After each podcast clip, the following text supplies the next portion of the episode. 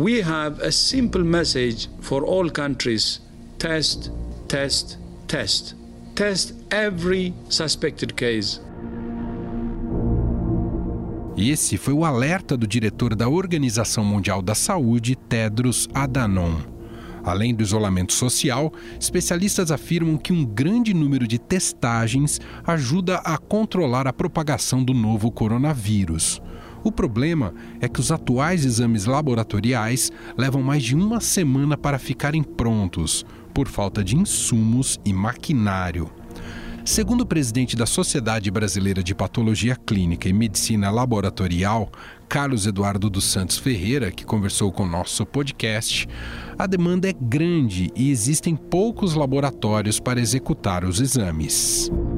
É, a gente tem uma alta demanda e o processo para executar o teste molecular, né, que é esse teste de escolha para o diagnóstico, que é feito através das secreções da, do nariz e da boca, é, é um teste que demora em torno de 8 a 10 horas para ser realizado no laboratório. Não é um teste simples, tem que ser desenvolvido, são poucos os laboratórios que executam esse teste no país. E, e no início da infecção, quando começou a pandemia, os laboratórios estavam até ofertando o teste até para pacientes de ambulatório, como a demanda que estourou foi muito grande, é, a maioria dos laboratórios acabou restringindo é, o uso para pacientes mais graves, né, pronto atendimento internados, e, e o próprio governo também não, não conseguiu processar a quantidade grande de testes que, que chegaram nos, nos laboratórios públicos. Né? Eu, eu vi hoje que tem 15 mil testes represados, você acaba perdendo o fundamento. Né? Se liberar um teste com mais de 15 dias, você acaba perdendo o valor é, do teste, que é o valor é, é de você identificar a pessoa e isolar ela o quanto antes, para ela poder não transmitir a doença. Quer dizer, doutor, hoje a gente tem dois prejuízos: o prejuízo da terapia em si, do tratamento da, daquele paciente, eventualmente pode estar até num estado grave. Não sei o quanto a falta da confirmação atrapalha ou não a terapia, o senhor até poderia comentar isso. E tem o problema também de não sabermos como a epidemia está se comportando aqui no país? Isso, isso é importante. Você ter essa informação de como ela se comporta no país é fundamental para poder saber o número de infectados real em relação é, aos casos, até os casos graves, né? E para os pacientes que precisam do teste para confirmar, esses pacientes que já estão no hospital, esses pacientes precisam ser separados dos demais também, né? É importante, senão você acaba é, mantendo um paciente, de repente, que nem tem Covid, num grupo de pacientes é, infectados expondo o paciente também, né? Por isso que é importante essa agilidade no diagnóstico, tanto para a gente ter o conhecimento epidemiológico é, da doença no país, quanto para você poder é, fazer esse isolamento e, é lógico, direcionar o tratamento aí, apesar de não ser um tratamento específico, né, é mais suporte mesmo, são poucas as terapias que estão sendo testadas ainda, mas sem nenhuma é, evidência científica ainda muito robusta. Doutor, quais são os principais gargalos hoje para dar conta dessa demanda? Seria mais no aspecto da infraestrutura, maquinário para a realização desses testes ou de recursos humanos, de fato?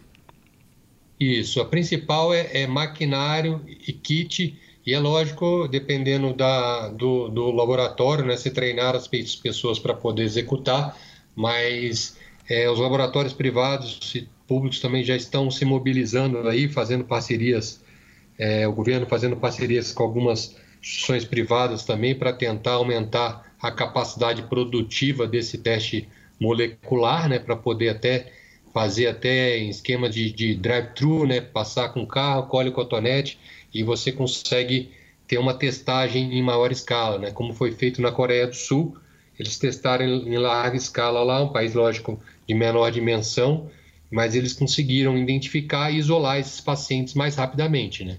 Esse teste, os que estão parados, né, os que estão na, na fila, eles são, eu não sei se eu posso usar esse termo e aí o senhor me corrige, eles são mais confiáveis em relação ao resultado, por isso ele demora mais, doutor? Não, ele, ele demora mais é porque tem uma demanda represada. Ele demora oito horas. Ele é um teste específico para o coronavírus, porque ele detecta o RNA do vírus. Entendi. Se tiver ele positivo, ele é positivo, não tem discussão. Doutor, não sei o quanto o senhor já se debruçou sobre isso e o que você pode nos dizer. O, o vírus, uh, o coronavírus, aquilo que se identifica nos testes, é sempre o mesmo ou, ou ele tem diferenças? Covid, o SARS-CoV-2, né, que é o, é o vírus do, da Covid-19, ele começou na China e o vírus ele vai mutando quando vai passando de uma pessoa para outra, né? Vai mudando de país, vai infectando as pessoas e vai mudando. É, a estrutura principal ela se preserva, mas ela sofre várias mutações. Isso ninguém assim é, consegue entender muito a fundo ainda todas as mutações do, do vírus ao longo da epidemia, porque são poucos laboratórios que acabavam sequenciando o genoma completo do vírus, né? E, e, a gente no Brasil já fez a sequência dos, desde a primeira chegada do primeiro vírus, mas é, e cada país desenvolve e avalia, né? Na Itália tem cepas que são mais virulentas, entendeu? Geram mais gravidade. Isso ainda está sendo muito estudado, está sendo porque a infecção começou há quatro, cinco meses no mundo, né? Entendi. Não dá para não dá para ter muita pesquisa em cima de uma infecção que, que ainda não tem tanta tanto conhecimento sobre ela. Né? E até sobre isso, doutor, não dá para cravar, por exemplo, que quem é, teve, é, conseguiu resistir ao, ao vírus, enfim, é, está totalmente imune à doença para o resto da vida. Isso não dá para cravar ainda, né, doutor? É, não dá para cravar, né? É, a princípio, quem pegou não está pegando mais. Teve alguns casos de reinfecção, mas pouquíssimos. É, mas saber o quanto tempo se fica imune não dá para saber, né? Também, né? Muito bem, ouvimos o Dr. Carlos Eduardo dos Santos Ferreira, ele é presidente da Sociedade Brasileira de Patologia Clínica Medicina Laboratorial.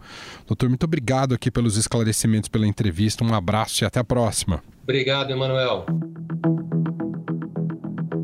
Para se ter uma ideia, em São Paulo, onde se concentra o maior número de casos da Covid-19, mais de 10 mil exames estão na fila de espera do Instituto Adolfo Lutz, que concentra as amostras dos pacientes. O secretário estadual da Saúde, José Henrique German, promete até o dia 10 de abril aumentar a capacidade de testagem por dia e resultados mais rápidos. Nesse dia 2, agora, então nós já podemos contar com as cinco unidades regionais, mais mil, e com o Instituto Butantan, que está validando o seu teste, mais mil. Então já seriam 3 mil por dia. A partir do dia 10, nós teremos 8 mil exames dia, porque é, se fará uma alteração no processamento dos exames do Emílio do Adolfo Lutz, onde uma parte, esta parte pré-exame será feita de uma forma automática. Hoje, o Brasil tem uma capacidade diária de quase 7 mil testes por dia. A ideia do Ministério da Saúde é de 50 mil por dia, como informou o secretário de Vigilância em Saúde, Wanderson Oliveira. Pensando numa escala de 30 a 50 mil exames por dia, nós vamos precisar colocar essas máquinas em seriadas para fazer um volume grande de testes quando atingirmos o pico da epidemia em breve. Então, as plataformas, vamos colocar plataformas automatizadas ou semi-automatizados, ou seja, preferencialmente automatizadas, sem a necessidade de manipulação humana da, da, das amostras. Essas máquinas vão realizar todo o processo de preparação e análise de carga viral de amostras de pessoas com suspeita do coronavírus no trato respiratório. É o teste PCR em tempo real. A solução apontada para aumentar a testagem em todo o país e obter resultados instantaneamente é a aquisição dos testes rápidos. Inclusive, o ministro da Saúde, Luiz Henrique Mandetta, confirmou a compra de mais de 5 milhões desse produto da China. O primeiro lote, com 500 mil, já chegou ao Brasil. Compramos lá da China agora? Compramos. Compramos uma quantidade grande? Compramos, enorme. Suficiente para nos abastecer por 60 dias consecutivos. Quer dizer, o Ministério da Saúde entrou pesado, uma compra grande. Vamos assinar o contrato hoje. Vamos. Esses fornecedores têm 30 dias para me entregar isso tudo. Do jeito que está instável o mercado, será que essa compra vai materializar? Depois nós vamos soltar o dinheiro para que os estados, municípios iniciativa privada volte a comprar. Eles têm que comprar, quem se abastece são os estados e municípios. A gente só fez isso no começo porque não tinha, então nós tivemos que usar a força da união. De acordo com o Ministério da Saúde, esses exames só serão feitos a partir do oitavo dia de início dos sintomas e serão aplicados em profissionais da saúde, como explicou o secretário de Vigilância em Saúde, Wanderson Oliveira. Ele tem uma sensibilidade, segundo o fabricante, de 86,4%, uma especificidade de 99,5%. Nós não conhecemos o padrão dele no território brasileiro. Por isso, num primeiro momento, vamos fazer essa validação com os profissionais de saúde. Então, a ideia deste teste é aplicá-lo entre o oitavo e décimo dia é, para aqueles profissionais que apresentarem pelo menos um sinal ou sintoma, como tosse, mal-estar, dificuldade respiratória, ou só febre, ou dor de garganta. Para acelerar a produção desses testes rápidos, a Agência Nacional de Vigilância Sanitária aprovou os primeiros 17 kits específicos para o diagnóstico da Covid-19. Segundo o gerente geral de produtos para a saúde da Anvisa, Leandro Rodrigues, que conversou com a gente, a aprovação rápida desses exames só foi possível por causa de um plano emergencial da agência.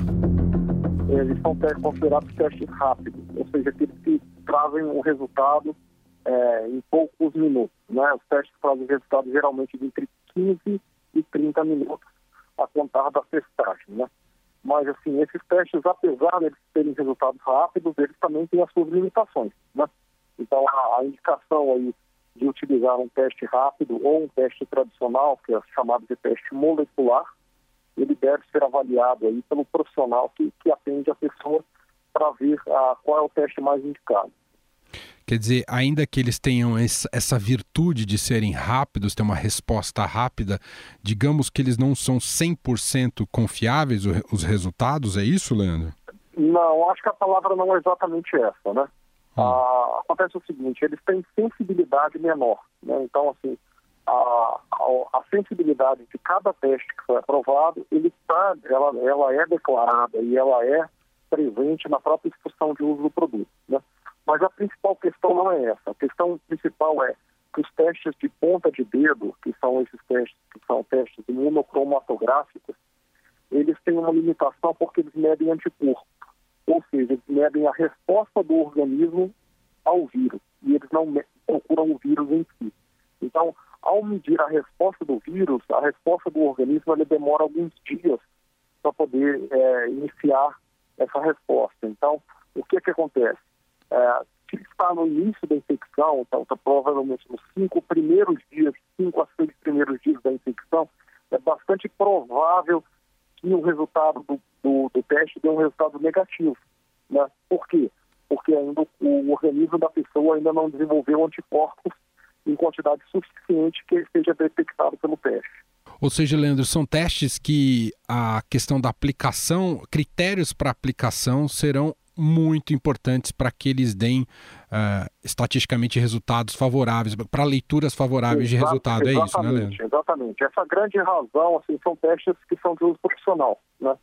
Então, o laboratório e o próprio médico, o profissional prescritor, eles têm que ter bastante critério na hora de decidir pelo uso de um teste rápido ou de um teste molecular, que é o teste padrão, tipo PCR, né?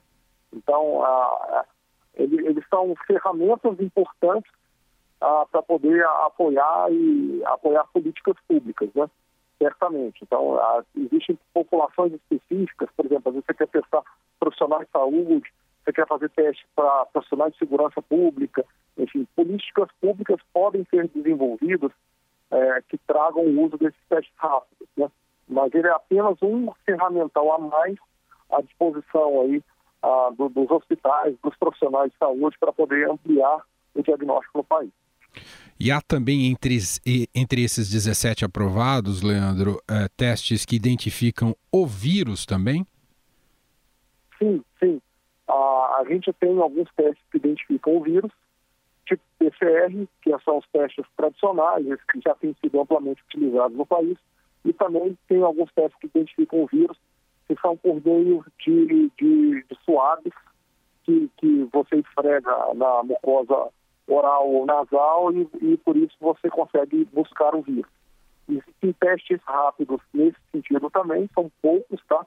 Mas esses sim têm uma sensibilidade menor, né? No processo da Anvisa, o que é mais levado em conta para a aprovação desses testes? E houve a necessidade de fazer uma força-tarefa que a aprovação fosse mais rápida, Leandro? Sim, algumas aprovações de fato elas, elas ocorreram de forma mais rápida. Primeira coisa é feita uma avaliação do, do próprio sistema de qualidade da empresa, né? que a gente chama de certificação de boas práticas de fabricação. Então, ou a Anvisa vai propriamente à fábrica e faz uma inspeção para ver a qualidade produtiva dessa empresa, ou então ela reconhece inspeções realizadas por outras autoridades sanitárias. Além disso, a avaliação técnica avalia a qualidade dos estudos que foram feitos, ou seja, se o número de amostras ah, em que o teste foi testado ah, nos pacientes, se ele foi suficiente para poder trazer um desfecho né, é, favorável para o uso desse teste. Ora, e a partir daí é definida toda a questão da sensibilidade do teste e da sua especificidade. Além desses 17, há outros testes rápidos na fila buscando a aprovação da Anvisa? Sim, sim, sim. Nós temos um portal aqui, ah, são perto já de 70 protocolos tá, de teste, desses 70, 17 foram aprovados. A gente tem mais uns 15 que estão, é, em que a documentação foi considerada insuficiente e as empresas foram requisitadas a apresentar mais dados e ainda há mais alguns de análise sim. Então a expectativa é que nos próximos dias a gente consiga aí, é, ter um pouco mais de testes aprovados. Muito bem. Leandro Rodrigues, gerente geral de produtos para a saúde da Anvisa, gentilmente atendendo aqui a nossa reportagem. Obrigado pela entrevista, Leandro. Um abraço. Um abraço, até mais. Uma das empresas que tiveram dois de seus testes aprovados pela Anvisa é a Ecodiagnóstica, que possui tecnologia da Coreia do Sul. A assessora científica da empresa, Mirella Cristina, conta que o laboratório consegue produzir até 40 mil testes por dia. Ah, nós estamos com dois tipos de testes hoje no mercado, né? A gente vai ter o teste para detecção de antígeno e o teste para detecção de anticorpo contra o coronavírus. O teste para detecção de anticorpos, ele vai detectar a presença de anticorpos, né, da resposta imune daquele paciente contra o coronavírus. E o outro tipo, só para a gente entender melhor como ele funciona? é o teste para detecção de antígeno, né? Então é um teste que está procurando um pedacinho do vírus no, no, paciente, no caso, né? Então a gente vai ter aí uma fase ativa da infecção, logo ali nos primeiros dias de sintomas. Os dois são testes rápidos. Quanto tempo leva para o resultado, Mirella? Entre 10 e 30 minutos para a gente ter os resultados. E aí, uh, bom, quem realiza o que a, a ecodiagnóstica está produzindo é exclusivamente uma compra do Ministério da Saúde, isso chegará, na, ver, na verdade, só aos, a, a, ao sistema de saúde uh, distribuído pelo Ministério, é isso, Mirella? Na verdade, nós estamos produzindo testes é, para atender uma demanda nacional. Então, órgãos públicos, privados, empresas, laboratórios, hospitais, o público da saúde em geral. E você sabe nos dizer, Mirella, a, o volume de, de, de, produção que tem, tem que a ecodiagnóstica está tá assumindo, a quantidade de testes que está sendo produzida, já que há uma demanda alta aqui no Brasil por eles? A gente tem a capacidade de produzir 40 mil testes por dia atualmente. Por dia? Uhum. Por dia. E estão com carga máxima nesse momento? Sim, sim. A gente entregou nosso primeiro lote do teste de detecção de anticorpos na sexta-feira. Isso que você me explicou há pouco sobre quem pode comprar, acho que é importante, porque acho que muita gente por uh, acaba tendo uma reação natural diante do, da angústia, do pânico da Covid-19 falar, ah, eu quero uhum. comprar um teste para mim para eu ver se eu tô com vírus ou não. Isso por enquanto é inviável no Brasil, Mirella. Sim, esses testes eles são para uso profissional, né? Então eles têm que ser feitos por um profissional de saúde e interpretados também por um profissional de saúde. A gente conversou com Mirela Cristina, assessora científica da Ecodiagnóstica, uma das empresas que estão produzindo testes aqui no Brasil, já aprovados pela Anvisa. Mirela, obrigado pelas informações e até a próxima. Eu que agradeço o contato. Tchau, tchau. Por outro lado, existem empresas desenvolvendo tecnologias próprias para, inclusive, exportar testes rápidos, como explica Marcos Figueiredo. Ele é o CEO da High Technologies. É uma evolução desse, desse modelo de teste rápido tradicional, né, convencional. Então, assim, do ponto de vista de bioquímica, ele é muito parecido, né? Então, ele também usa aí o, os mesmos princípios, mas aí a gente tem a tecnologia é, toda desenvolvida aqui no Brasil que muda muito a forma como o, o exame é realizado. Então, assim, no caso do, do, do, do Relab, a gente tem primeiro uma cápsula que a gente desenhou, que ela foi desenhada justamente para minimizar vários erros do usuário, porque o grande problema quando a gente fala em exames de sangue, exames laboratoriais, é o erro do, da pessoa que está coletando, que está fazendo a coleta do sangue, é, é, é, manipulando o material. E o segundo ponto importante é a nossa tecnologia do, do nosso leitor. A gente tem esse equipamento, equipamento que a gente chama de HiLab. O HiLab, ele basicamente, ele lê a reação química que acontece dentro da cápsula, ele faz uma direção digital disso, né, digitaliza essa informação, manda para a nuvem e na nuvem a gente tem um sistema de inteligência artificial que analisa tudo em tempo real. E a gente tem também um, um time especialistas médicos né, que analisa esses exames também em tempo real. Então, o que, que acontece? Em 10 minutos, o nosso exame, além de acontecer toda a reação, ela é digitalizada, mandada para a nuvem e, e, analisada por todo um supercomputador e por um time de especialistas. Então, a gente consegue pegar um, um resultado bem diferente do, do, do do teste rápido convencional, né? A gente consegue entregar um, um controle de qualidade melhor sobre o processo. Mas a gente vai ter também farmácias oferecendo serviço para os pacientes. Né? Então, nós temos algumas redes de farmácias no Brasil que vão estar realizando também esse modelo de drive-thru, porque como a gente é um laboratório de análises clínicas e o HiLab, na verdade, ele é uma metodologia própria, a gente já está apto a realizar os exames de acordo com, com a com a RDC 302, que são as regras da Anvisa. Então a gente já estava apto antes mesmo do, do, desses primeiros registros. A gente submeteu um registro para a Anvisa, é, fora isso, porque como existe a possibilidade de, também de exportar os, é, os exames e tudo mais, então para exportar vai ser, vai ser necessário ter o registro. No entanto, existe a preocupação da efetividade desses testes.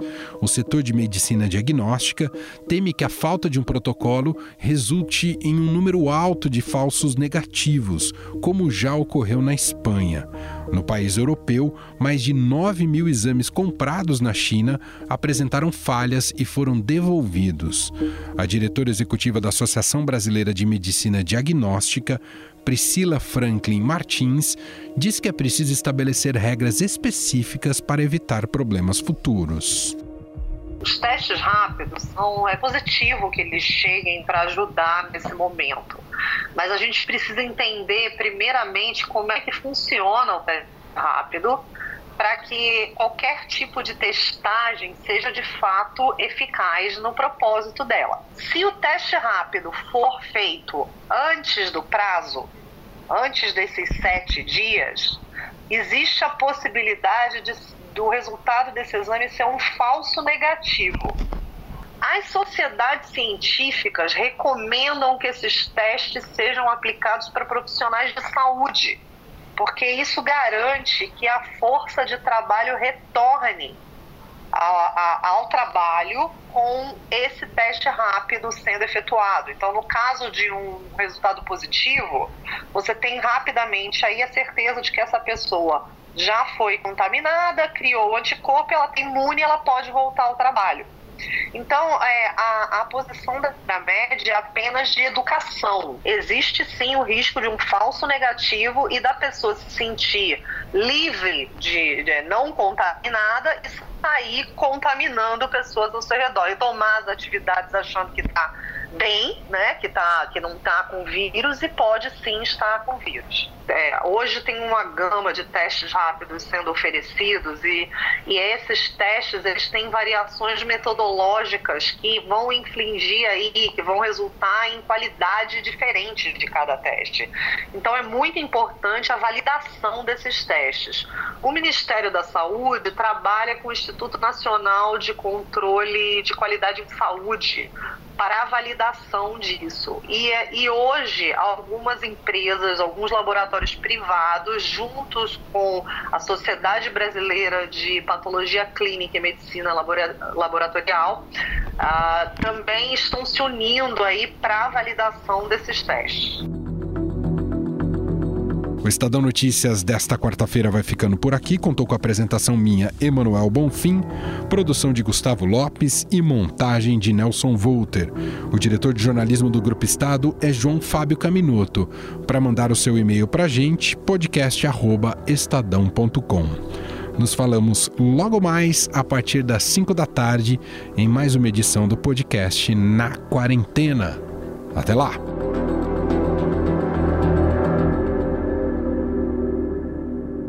Estadão Notícias.